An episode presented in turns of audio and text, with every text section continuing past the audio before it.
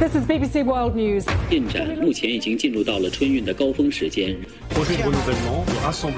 重点地区细颗粒物。 나라방 뉴스 살펴봅니다. 전주현 외신캐스터. 오늘은 전화로 연결합니다. 안녕하세요. 네, 안녕하세요. 네, 그쪽은 좀 비 피해가 없나요? 괜찮으신가요? 아니, 뭐, 저희 집은 그래도 지대가 높아서 괜찮은데요. 음. 제가 이제 어디로 나가려면 그 길들이 많이 막혀가지고요. 통제가 네. 된 곳이 많습니다. 음, 그래서 오늘 전화로 좀 모시게 됐습니다. 네네. 첫 소식부터 보면 우리나라와 일본에선 폭우가 내리면서 피해가 커지고 있는데 지난달에 전 세계적으로 폭우 피해를 입은 곳이 굉장히 많았다고요. 그렇습니다. 일본도 지금 동북부 지방에서 기록적인 폭우가 이어지고 있는데요. 지금 아오모리현, 아키타현을 비롯한 동북부 일대 일부 지역에서 지금 관측사상 가장 많은 양의 비가 내렸습니다. 그래서 8월 한 달치 강우량이 반나절 만에 발생한 곳도 있었고요.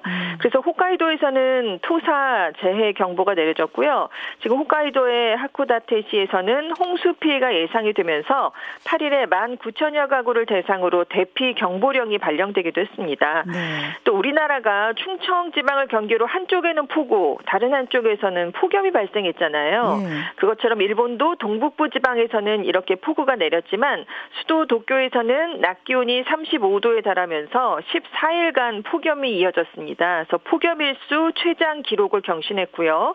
규슈 를 비롯한 일본 서남부 지방도 낮 기온이 36도까지 올라가면서 열사병 경보가 발표되기도 했습니다.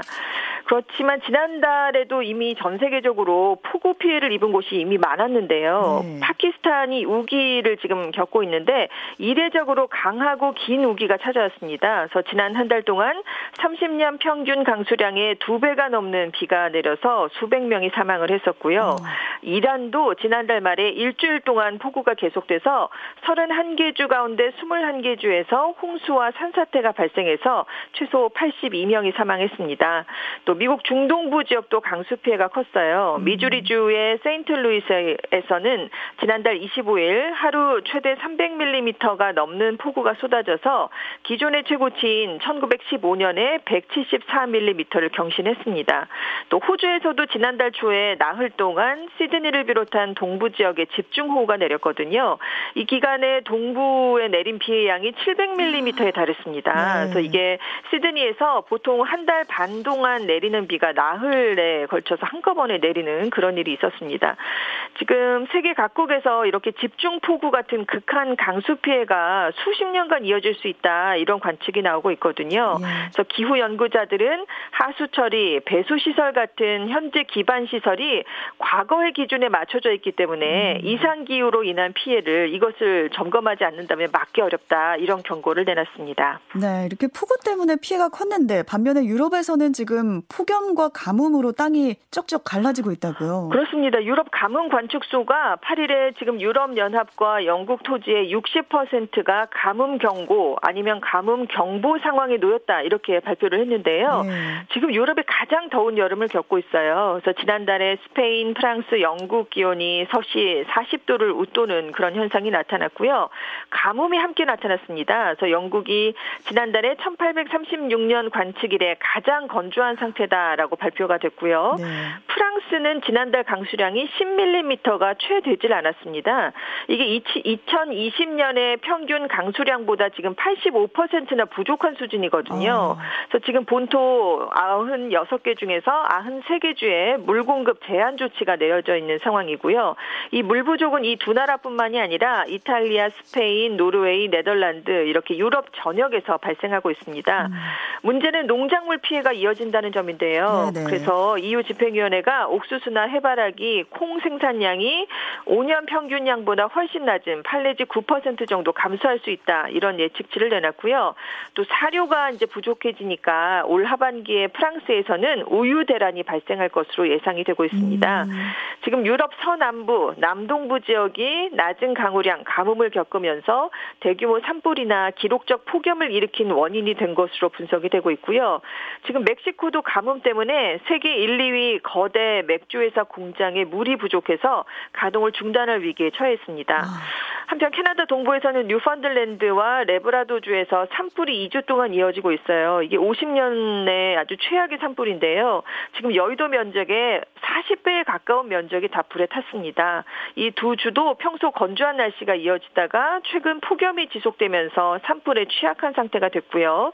그래서 많은 기상 전문가들은 고온과 건조한 기후가 발생하는 원인으로 역시 기후 변화를 지목하고 있는데요. 네. 그래서 앞으로도 이런 현상은 더 자주 일어날 것이다 이렇게 예측 하고 있습니다. 네, 기후 변화로 인해서 당장 겪는 어려움도 있지만 이 같은 기후 변화가 감염병을 더 악화시킨다 이런 연구 결과도 나왔다고요. 그렇습니다. 미국의 하와이 대학 등 공동 연구팀이 연구를 한번 해봤는데요. 기후 변화와 연관된 10가지 기상 이변이 말라리아, 출혈열, 콜레라, 탄저병 같은 감염병 375종 중에 58%에 해당하는 218종에서 상황을 더 악화시킨 것으로 나타났습니다. 음. 일단 폭우랑 홍수가 발생하면 모기랑 쥐, 사슴류 등을 매개로 이러한 병원균이 인간에게 더 빨리 옮을 수 있는 환경을 만들었고요.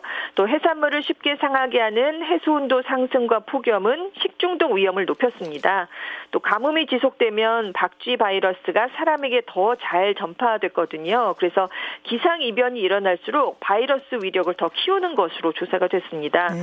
지금 이상 기후와 코로나 19 확산세에도 영향을 미쳤어요. 그래서 빈민가에 폭염이 발생하면 주민들이 좀 더 시원한 곳을 찾아서 한 곳에 모이기 때문에 감염이 확산됐고요. 폭우가 내리면 외출하는 빈도가 줄어서 감염이 억제됐다 이런 연구 결과도 나온 적이 있습니다.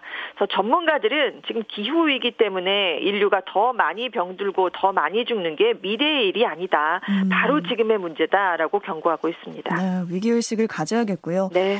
미국 연방수사국이 백악관 기밀 문서를 불법 반출한 혐의로 트럼프 전 대통령의 개인 별장이죠. 플로리다주의 마로라고 리조트를 압수수색하는 일이 있었습니다. 그렇습니다. 압수수색 당시 트럼프 전 대통령은 뉴욕 자택에 있었던 것으로 알려졌는데요. 네. 이번 압수수색에 대해서 FBI와 법무부는 언급을 거부했습니다. 하지만 CNN은 트럼프 전 대통령이 백악관을 떠나면서 마로라고 자택으로 가져간 자료에 초점을 맞춘 것으로 보인다라고 전했는데요. 음. 그래서 작년 1월 6일에 의회 난입 사태, 대통령 기록물 훼손, 2020년 2020년 대선 선거 조작 같이 이 트럼프 전 대통령의 재임 시절 범죄 의혹에 대해서 당국이 수사망을 좁히고 있다라는 평가가 나오고 있습니다. 네. 지금 회수된 자료에는 외국 정상과의 편지와 메모가 포함이 됐고요. 국가 기밀로 표시된 문서도 있었다라고 워싱턴 포스트가 보도를 하기도 했는데요.